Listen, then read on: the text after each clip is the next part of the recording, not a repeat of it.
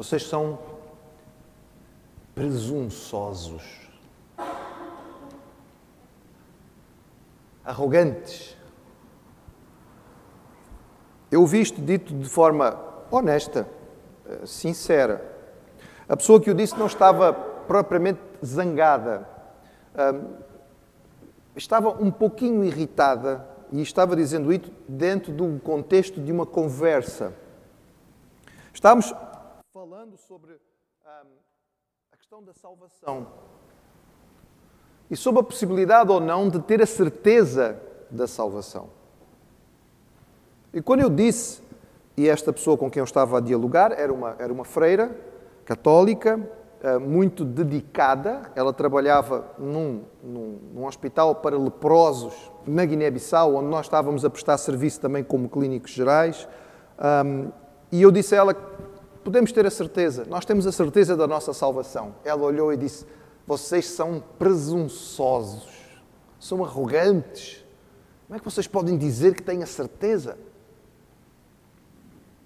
E nessa ocasião, a minha a minha linha de diálogo com ela, eh, eu estava lidando com alguém que era uma pessoa religiosa, que em teoria conhecia a Bíblia, conhecia alguma doutrina. A minha linha de, de resposta foi uma linha doutrinária, de certa maneira. Eu perguntei a ela, bem, irmã, diga-me uma coisa, a senhora acredita na Bíblia? E ela com certeza. A Bíblia diz muitas coisas sobre Deus. Entre, entre as coisas que diz sobre Deus, diz assim: Deus é amor senhora já leu isso. Ah, com, com certeza. E a irmã acredita nisso? Deus é amor? Sim, Deus é amor. Diga-me uma coisa: quem ama deixa o ser amado em dúvida? Quando amamos alguém, deixamos aquela pessoa que amamos sem saber se nós amamos ou não? Deixamos a pessoa pendurada na, na dúvida? Isso eventualmente acontece naquela fase inicial, não é, da paixão, do flirt, em que a pessoa, não é, e será que gosta, será que não gosta? Isso é uma coisa própria da, daquele início de paixão, quando somos adolescentes ou jovenzinhos e que ficamos entusiasmados e olhamos, mas não sabemos e perguntamos aos amigos e às amigas, será que é, será que não é? Um amor maduro tem prazer em declarar-se e em dar segurança, em dar firmeza. A senhora acha que Deus é amor? e ele ia deixar os seus filhos na dúvida constante. Até ao fim, eles iam ficar sem saber: será que estou salvo? Será que não estou salvo? Será que vou para o céu? Será que não vou para o céu? Será que estou perdido? Será? Isso é próprio de quem ama. E eu uh, lembro-me de ficar satisfeito porque percebi que de alguma maneira o recado chegou e que ela ficou matutando a respeito disto. Eu não sei se aquela senhora acabou por perceber um pouco melhor o porquê eh, de nós, como evangélicos, querermos e falarmos com tanta convicção. Não tem a ver com presunção nem com orgulho. A nossa declaração da segurança da salvação não tem a ver conosco. Nós não falamos porque nós achamos que somos tão bonzinhos que já temos a certeza de que vamos para o céu. Não tem nada a ver com isso. Tem a ver com a palavra de Deus. Tem a ver com as garantias que o Senhor nos dá. E um dos textos em que isto é falado de forma bem clara é o texto que temos estado a meditar às noites que é o texto da carta de Paulo aos Efésios, e ainda estamos no capítulo 1, e os irmãos já que têm frequentado, não são, não são muitos, mas os irmãos que têm vindo heroicamente participar sabem que estamos a meditar no maior parágrafo da Bíblia, e o irmão já sabe que o maior parágrafo da Bíblia é Efésios capítulo 1, versos de 3 a 14. É um parágrafo só, não há ponto. O apóstolo Paulo escreve esta grande frase, digamos assim, uma grande afirmação que ele faz a respeito da obra de Deus, do propósito de Deus, do objetivo da história da humanidade, e ele fala a respeito da salvação. Vamos reler o texto. Efésios capítulo 1, a partir do verso 3. A passagem eu tenho lido sempre toda, irmãos, para que a gente vá ficando com a percepção clara de tudo aquilo que ele está a dizer. E há um contínuo, não é? Porque é uma frase só do, do versículo uh, ah, 3 até ao fim do versículo 14. Ele diz: Bendito Deus e Pai de nosso Senhor Jesus Cristo, que nos tem abençoado com toda a sorte de bênção espiritual nas regiões celestiais em Cristo. Nisso, como nos escolheu nele antes da fundação do mundo, para sermos santos e irrepreensíveis perante Ele em amor, nos predestinou para Ele para a adoção de filhos, por meio de Jesus Cristo, segundo o beneplácito da sua vontade, para louvor da glória da sua graça, que ele nos concedeu gratuitamente no amado, no qual temos a redenção pelo seu sangue, a remissão dos pecados segundo a riqueza da sua graça, que Deus derramou abundantemente sobre nós em toda sabedoria e prudência, desvendando-nos o mistério da sua vontade segundo o seu beneplácito que propusera em Cristo de fazer convergir nele na dispensação da plenitude dos tempos todas as coisas tanto as do céu como as da terra. Nele digo, do qual fomos também feitos herança, predestinados segundo o propósito daquele que faz todas as coisas conforme o conselho da sua vontade, a fim de sermos para louvor da sua glória, nós os que de antemão esperamos em Cristo, em quem também vós, depois que ouvistes a palavra da verdade, o evangelho da vossa salvação, tendo nele também crido, fostes selados com o Santo Espírito da promessa, o qual é o penhor da nossa herança até ao resgate da sua propriedade em louvor da sua glória. Pai, mais uma vez, tua palavra diante de nós aberta, nós precisamos que o teu Espírito nos ajude a compreender e a tirar este, esta lição tão valiosa para as nossas vidas. Ilumina, Senhor, o nosso entendimento. Nós rogamos em nome de Jesus. Amém. Paulo estava a falar sobre a salvação, ele tinha mencionado que aquilo que Deus fazia ao nos abençoar com todas as bênçãos nas regiões celestiais tinha a ver com ele ter nos escolhido, ter nos separado, ter nos predestinado e nós fomos feitos família, adotados, mas também fomos comprados por sangue, pelo sangue de Jesus, como, como um escravo que estava no, no mercado. O Senhor foi lá e pagou o preço por nós, ele perdoou os nossos pecados. E no verso 11, porque nós meditamos até o verso 10, no verso 11 ele, ele continua nesta linha, falando a respeito da adoção e ele acrescenta um, um outro elemento que fazia parte da adoção. Ele diz: Nele digo, no qual também fostes feitos herança. Herança. Paulo reitera a predestinação, ou seja, ele, ele reitera a escolha, mas ele acrescenta este aspecto da adoção, da nossa filiação, a saber, a nossa herança. Era comum que na adoção, na adoção romana, o novo filho recebesse o anel da família. E o anel da família tinha um, tinha um símbolo, tinha uma marca que permitia que ele se identificasse em qualquer lugar. Era um dos benefícios de ser membro daquela família. Ele passava a usufruir de tudo aquilo que o seu pai tinha tudo aquilo que a família tinha. E a palavra nos diz que não somente nós somos salvos, resgatados da escravidão, adotados na família de Deus, e como se isso não fosse suficiente, Ele ainda nos faz herdeiros da glória com Cristo. Irmãos, é difícil nós percebermos tudo o que isto representa. Imagina um indivíduo que estava para ser vendido no mercado como escravo. Ele não, o valor dele é, é, insignificante, ele é comprado por dinheiro, ele é considerado um objeto. É um instrumento uh, de trabalho, mas humano, como dizia Aristóteles. Não? Então alguém vai lá e paga, mas a pessoa que vai lá comprá-lo não o compra para fazê-lo trabalhar, compra-o a seguir dar-lhe a liberdade, um papel em que dizia você a partir daqui é livre, eu comprei, eu posso fazer o que eu quiser com você e eu quero que você seja livre. Mas a seguir não somente de comprar liberta-o, mas diz assim, mas se você quiser, eu quero adotá-lo da minha família. E ele é adotado na família deste indivíduo que é imensamente rico. E na sua adoção ele recebe deste, deste que comprou-o, libertou-o, adotou-o, um anel e diz: Está aqui a marca, você passa a ser meu herdeiro. Tudo isto que você está a ver e muito mais que você nem conhece, nem imagina a riqueza que eu tenho, passou a ser sua herança. Como é que essa pessoa fica, irmãos? Imagina, consegue imaginar como é que o indivíduo fica? Uau! O que foi que aconteceu? Acertou na loteria? Não, a loteria é insignificante comparado com isto, irmãos. Ele foi adotado, é família, a loteria é só dinheiro. Ele passa a ser, aquilo passa a ser dele, a herança de glória. Irmãos, quando nós pensamos nisto, nós ficamos realmente né, estarrecidos. É impressionante aquilo que o Senhor fez por nós. Aquilo que Ele nos promete aquilo que Ele nos dá. Este é o plano do Senhor. A humanidade é salva, os escolhidos são seus e também são família e recebem para a eternidade. Nós vivemos com tantas limitações, este mundo em que nós estamos. Nós nos desgastamos de mente e corpo, os nossos sentimentos são instáveis e debilitantes, a nossa vontade tantas vezes é frágil e quebrada. Nós vivemos num mundo que nos circunda de tentações, tribulações e perseguição, mas isso não é o que nós somos. O Senhor nos escolheu e a Bíblia declara que nós somos seus filhos e fomos separados para a glória. O nosso passado fica marcado pela salvação, um ato de amor indescritível de Deus. O nosso presente é determinado pela presença do Espírito Santo que nos santifica e o nosso futuro está marcado em termos de glória. Glória. É evidente, irmãos, que o texto deixa claro que tudo isto acontece em Cristo. A herança é dele e ele partilha conosco. Por isso ele teve que sofrer e morrer. É loucura, é inexplicável, mas é isto que o texto bíblico diz. Escrevendo aos Romanos, Paulo já tinha dito o seguinte, capítulo 6, verso 4: De sorte que fomos sepultados com ele pelo batismo na morte, para que também, como Cristo foi ressuscitado dentre os mortos pela glória do Pai, assim andemos nós também em novidade de vida. Porque se fomos plantados juntamente com ele na semelhança da sua morte, também o seremos na da sua ressurreição.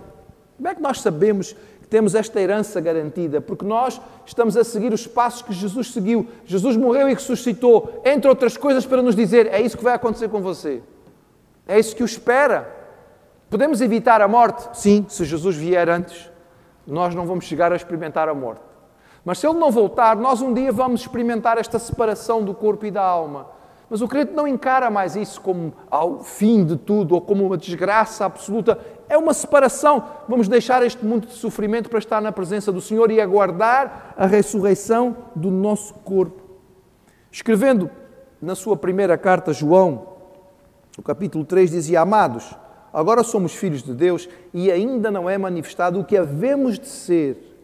Mas agora somos filhos de Deus, ah, mas sabemos que quando Ele se manifestar, seremos semelhantes a Ele, porque assim como é, o veremos. Ainda não, ainda não conseguimos ver, irmãos. Aqui nós não conseguimos perceber aquilo que vai ser. Mas a promessa que nos é dada é que vai ser algo extraordinário e na manifestação do Senhor isto vai acontecer. Daí que Paulo podia afirmar com convicção, Romanos 8, aquele capítulo que todos nós gostamos, porque para mim tenho por certo que as aflições deste tempo presente não são para comparar com a glória que em nós há de ser revelada. Ele diz agora nós temos aflições, mas olha, comparando com a glória que vem aí, a aflição, ó, quase que precisa do microscópio para ver, porque a glória é tão grande que a aflição fica muito pequenina. Ele dizia aos Coríntios, porque a nossa leve e momentânea tribulação. Por favor, irmão, não leia isto como se Paulo estivesse a escrever num consultório com ar-condicionado, não é? No computador, assim, à distância, e tomando um cafezinho. Irmãos, o homem foi preso, ele foi torturado, ele foi espancado, ele foi colocado no calabouço, ele viveu uma vida de tribulação. Ele sabia o que era sofrer. Mas ele fala e diz: a nossa leve e momentânea tribulação produz para nós um peso eterno de glória muito excelente. Esta era a perspectiva que ele, que ele, que ele dizia. E diante disto, é evidente que só nos cabe adorar, orando por aquilo que o Senhor fez por nós. Claro que nós temos que adorar. E nós temos que adorar porque isto é uma opção feita por Deus. Foi Ele que nos chamou, e foi Ele que nos separou, e foi Ele que nos escolheu. E quando nós olhamos para isto, e mais uma vez, eu sei, irmãos, é doutrina difícil, não é? Mas espera aí, Deus chamou, nós escolhemos, somos nós que decidimos, mas foi Ele que separou. Alguém tem um, imaginou algo muito interessante para mostrar que estas, esta doutrina, ou as duas doutrinas, a predestinação e a livre escolha, não são necessariamente alternativas, mas complementos. E esta pessoa disse que na porta do céu, do lado de fora, está escrito assim: quem quiser, venha. E assim que a pessoa entra, quem quiser venha, a pessoa aceita o convite, entra, olha e do lado de dentro da porta está escrito: escolhidos nele antes da fundação do mundo. Gostei desta ilustração porque acho que ela nos ajuda a compreender que é complementar. Quem quiser venha. É o apelo, mas escolhidos no Senhor antes da fundação do mundo. Isto resulta em quê? Verso 12. É natural a fim de sermos para louvor da sua glória. O texto vai repetindo sistematicamente que o objetivo da nossa vida e o alvo do nosso viver é para o louvor da glória do Senhor. E Paulo aqui menciona isto do ponto de vista judaico, porque ele diz, no versículo 12: a fim de sermos para o louvor da sua glória, nós os que de antemão esperávamos. E quem é que esperava de antemão? Judeus. Quem é que tinha a esperança messiânica? É verdade, vários povos do mundo tinham esperança messiânica, mas os judeus de uma forma muito particular. Todos os judeus esperavam o Messias? Não. Havia judeus seculares, que não estavam minimamente interessados, simplesmente desfrutavam daquilo que era a realidade do mundo ou reclamavam das dificuldades que existiam. Mas havia, e sempre houve, um núcleo daqueles que aguardavam. Lucas, contando sobre o nascimento de Jesus, ele diz no capítulo 2: Havia em Jerusalém um homem cujo nome era Simeão, e este homem era justo e temente a Deus, esperando a consolação de Israel.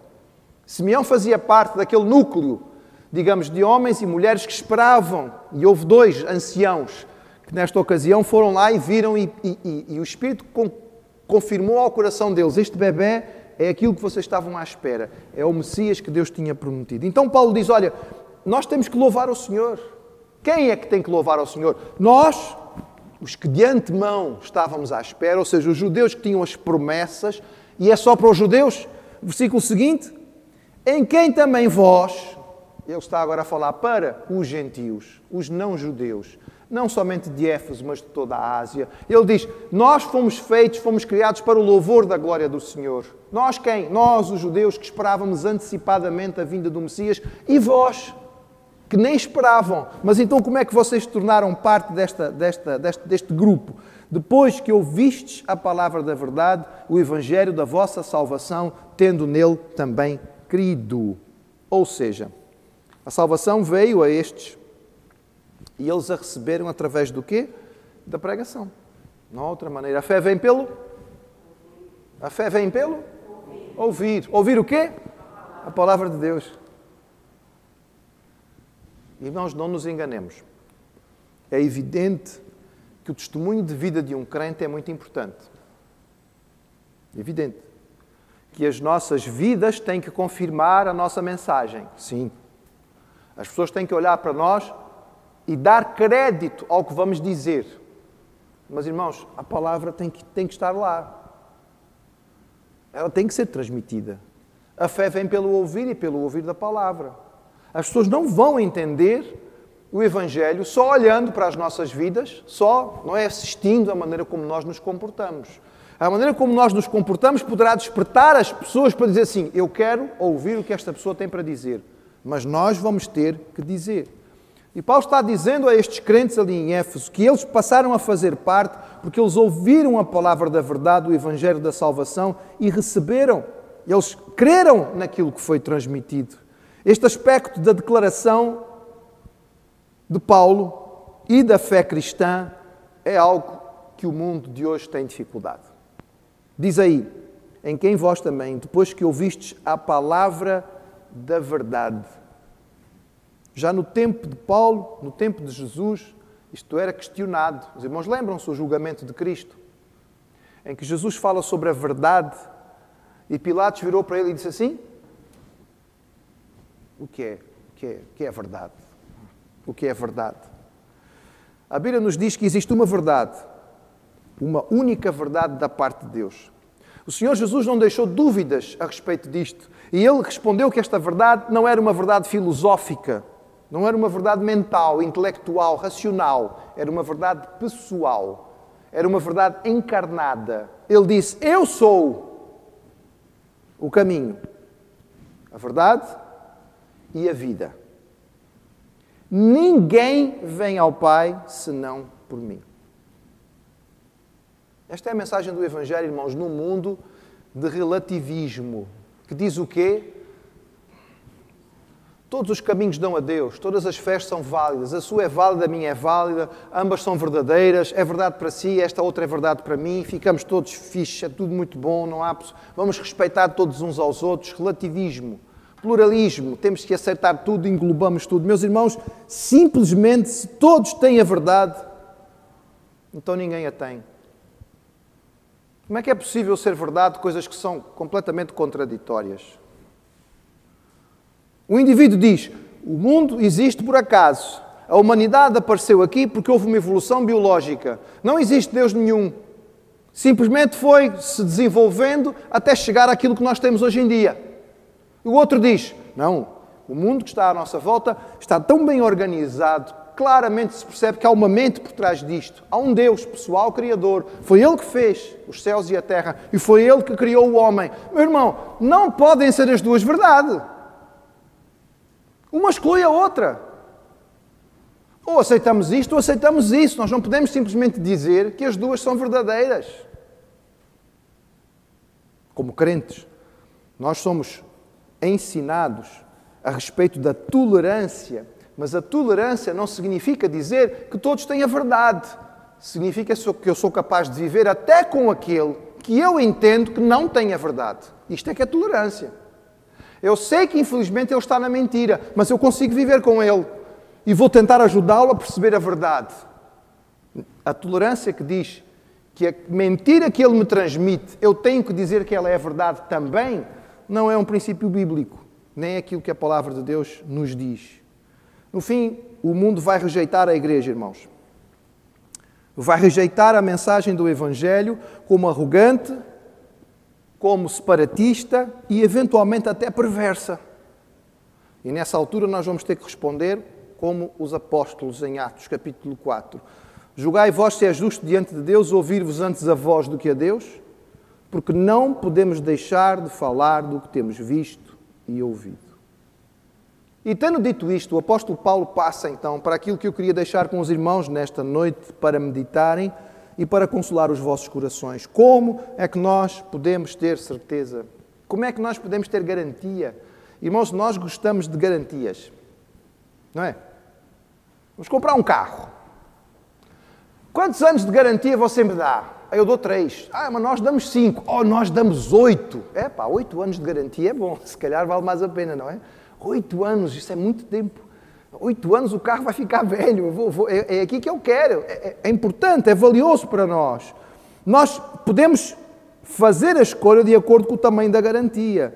Nós depositamos o dinheiro no banco para proteger os nossos investimentos, eventualmente, se nós temos. Nós queremos ter certezas, nós queremos ter garantias, nós queremos ter garantias sobre tanta coisa. E a pergunta é: e que garantia você tem sobre a eternidade? Nós gastamos tempo pensando e investindo em coisas tão passageiras que amanhã vão desaparecer.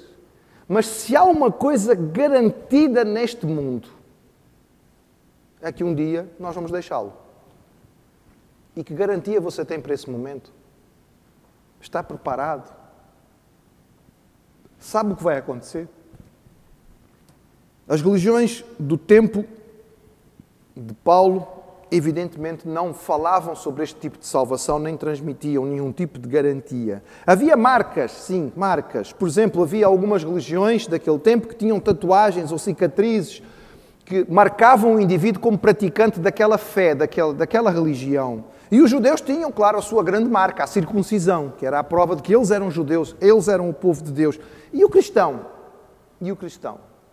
E o apóstolo Paulo então fala-nos aqui, irmãos, de como é que nós podemos ter a certeza, como é que nós podemos ter garantia. E ele diz assim, verso 13: Em quem também vós, depois que ouvistes a palavra da verdade, o evangelho da vossa salvação, tendo nele também querido, fostes selados com o Santo Espírito da promessa, o qual é o penhor da vossa herança até ao resgate da sua propriedade em louvor da sua glória. Paulo usa duas imagens, duas figuras, duas parábolas ou ilustrações para que os seus ouvintes pudessem perceber bem. A primeira que ele usa aqui é o selo, é a marca de propriedade. O selo era esta, esta marca que garantia que aquela mercadoria pertencia a alguém, numa época em que havia uma grande quantidade de, de trocas uh, comerciais através do mar, no Mediterrâneo, os barcos andavam de um lado para o outro, as, as mercadorias andavam de um lado para o outro. Como é que sabemos o que é que pertence a quem? Havia uma marca, um selo. Pegava-se aquela propriedade, aquele pacote, aqueles elementos e colocava-se ali um selo. O selo era a marca. Isto pertence a quem? Qual é o selo? Ah, o selo é este, pertence à casa tal, pertence à família tal, pertence ao dono tal. Paulo diz que nós temos o Espírito Santo nas nossas vidas, ele é a marca que nós somos do Senhor.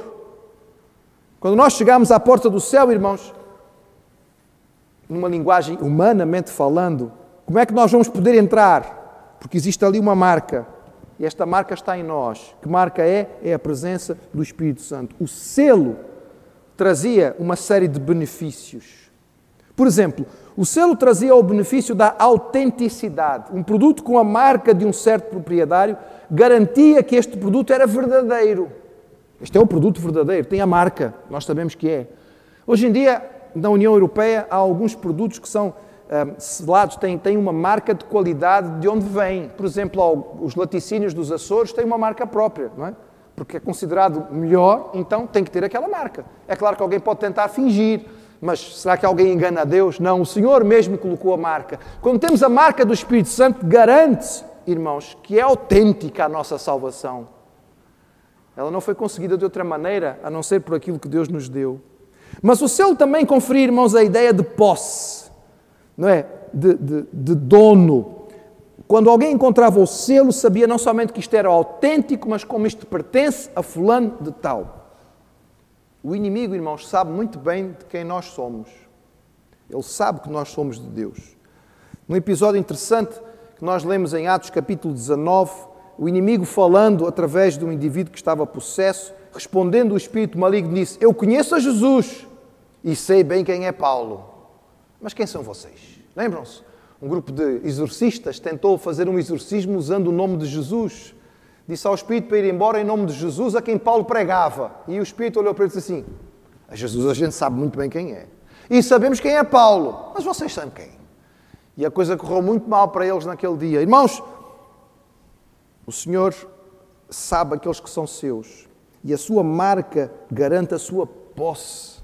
Já contei aos irmãos a história de um jovem que, tendo se afastado dos caminhos do Senhor, a certa altura ele enveredou por uma, infelizmente, pela, por práticas do satanismo e querendo avançar dentro daquela, daquela prática, ele não conseguia.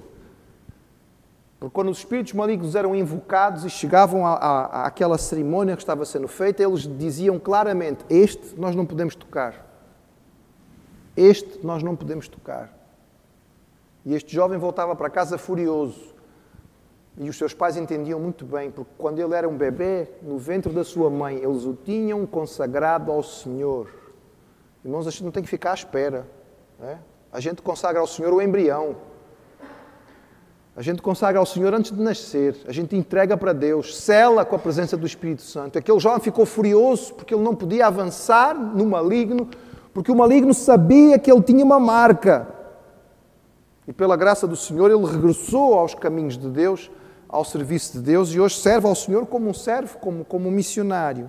Mas o selo, além de dar autenticidade e posse, irmãos, era, era também marca de autoridade daquele que possuía o selo. O selo dava ao portador do selo autoridade.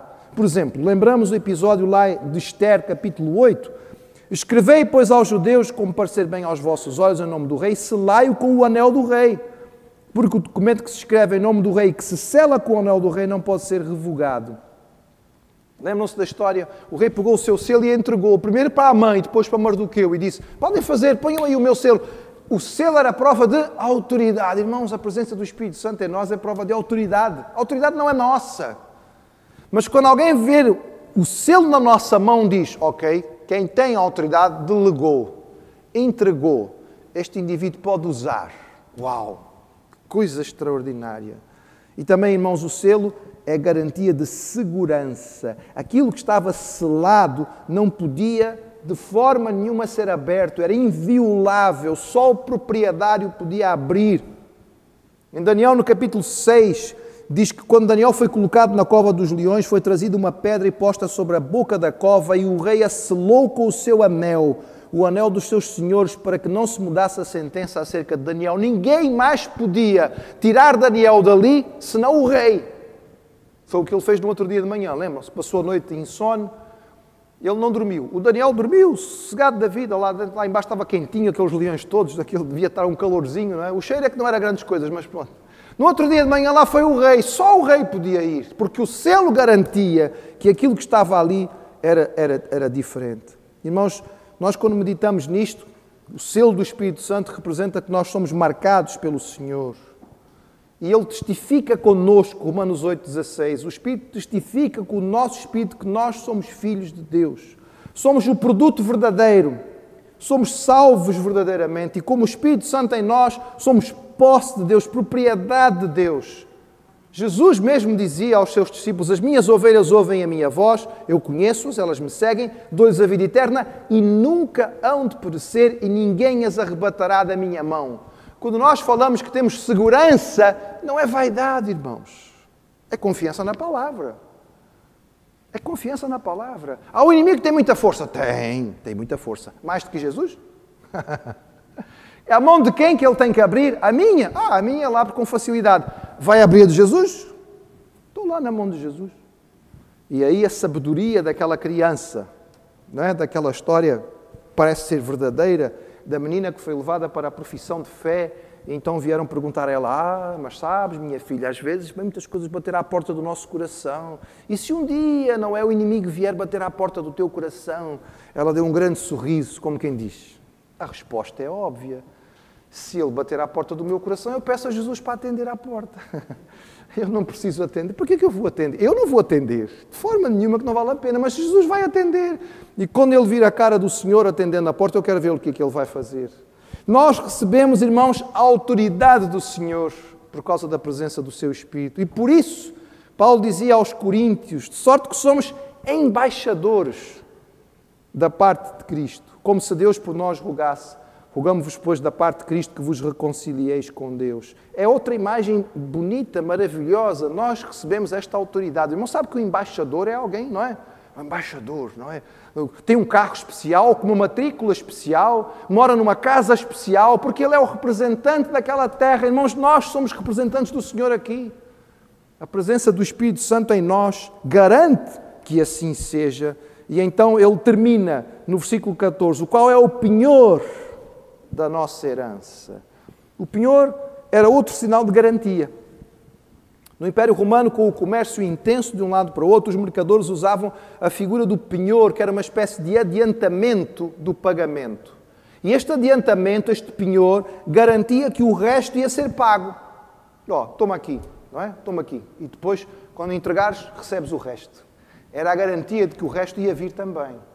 Lembramos a parábola do bom samaritano. Né? Ele levou o doente lá para, aquele, para aquela hospedaria, lembram-se? E ele deu o penhor. Ele pagou inicialmente e disse: Quando eu voltar, tudo o que tiveres gasto a mais, eu vou-te dar. Mas toma aqui antecipadamente isto. É a garantia. A presença do Espírito Santo em nós é a garantia de que o resto, a glória que o Senhor prometeu, ela vai chegar. É uma espécie de anel de noivado. Não é? Quando o noivo vai lá, ele põe o joelho no chão, ele diz: Eu te amo, eu quero casar contigo, aceita, está aqui o anel. O anel é, é a marca do quê? É a, é a, marca que vamos casar, não é? Está aqui o anel, já tem o anel de noivado, então a, a noiva mostra toda feliz: o anel, tem aqui o anel. É a garantia de que vai, vai vir o resto, vai acontecer o seguinte. E Paulo está usando estas imagens para nos dizer exatamente isto. É claro que a imagem humana pode falhar, mas a divina não falha. O Espírito Santo é o penhor da garantia absoluta.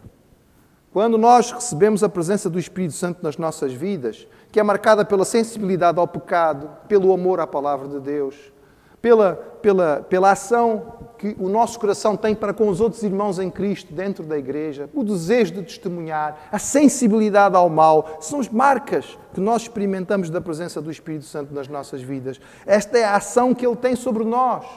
Ele começa por nos convencer do nosso pecado. João 16 quando ele vier, convencerá o mundo do pecado, da justiça, do juízo. Ele provoca o novo nascimento. João 3, o que é nascido da carne é da carne, o que é nascido do Espírito é, é Espírito. É Ele que faz esta mudança dentro dos nossos corações. É Ele que faz a obra da santificação em nós. Segunda de Salonicenses 2, devemos sempre dar graças a Deus por vós, irmãos amados do Senhor, por vos ter Deus elegido desde o princípio para a salvação em santificação do Espírito porque é Ele que vai fazendo esta obra em nós e é Ele que nos capacita. 1 Coríntios 12, mas um só e o mesmo Espírito opera todas estas coisas. Quais coisas? Os dons que Ele dava, repartindo a cada um para que houvesse o desenvolvimento da igreja. Vocês são presunçosos, arrogantes. Não, não somos. Não tem nada a ver conosco não tem a ver com a nossa capacidade, não tem a ver com a nossa a, a santidade pessoal, não tem a ver com o fato de sermos bonzinhos. A certeza que nós temos tem a ver com a presença do Espírito Santo que Deus colocou em nós, como selo, como propriedade, como garantia de algo autêntico, como a autoridade do Senhor sobre nós. E com este começo extraordinário de carta, tendo declarado já de abertura tudo isto que ele fala neste, neste, neste parágrafo tão longo, Paulo a seguir vai irromper em oração. E ele ora pela igreja de Éfeso e pelas igrejas da Ásia mais do que uma vez nesta carta. E a partir do verso 15, nós encontramos a primeira destas curtas orações. E o que é que Paulo pediu a Deus para os crentes da Ásia, para os crentes de Éfeso? Vamos ver na semana que vem, se Deus nos der vida, saúde e aqui estivermos, não é? Porque hoje o tempo já, já terminou. Irmãos, que possamos sair daqui com o nosso coração cheio. Nós possamos sair daqui com esta convicção daquilo que Deus faz em nós. Como diz o cântico que vamos cantar agora, eu sei em quem tenho crido. Estou certo que é poderoso para guardar o meu tesouro até o dia final. Confiança em mim? Não. Confiança no Senhor. Eu sei em quem creio. Eu sei que Ele me selou. Eu sei que eu sou propriedade dele. E eu estou seguro de que Ele vai guardar o meu tesouro até o dia final. Vamos cantar de pé?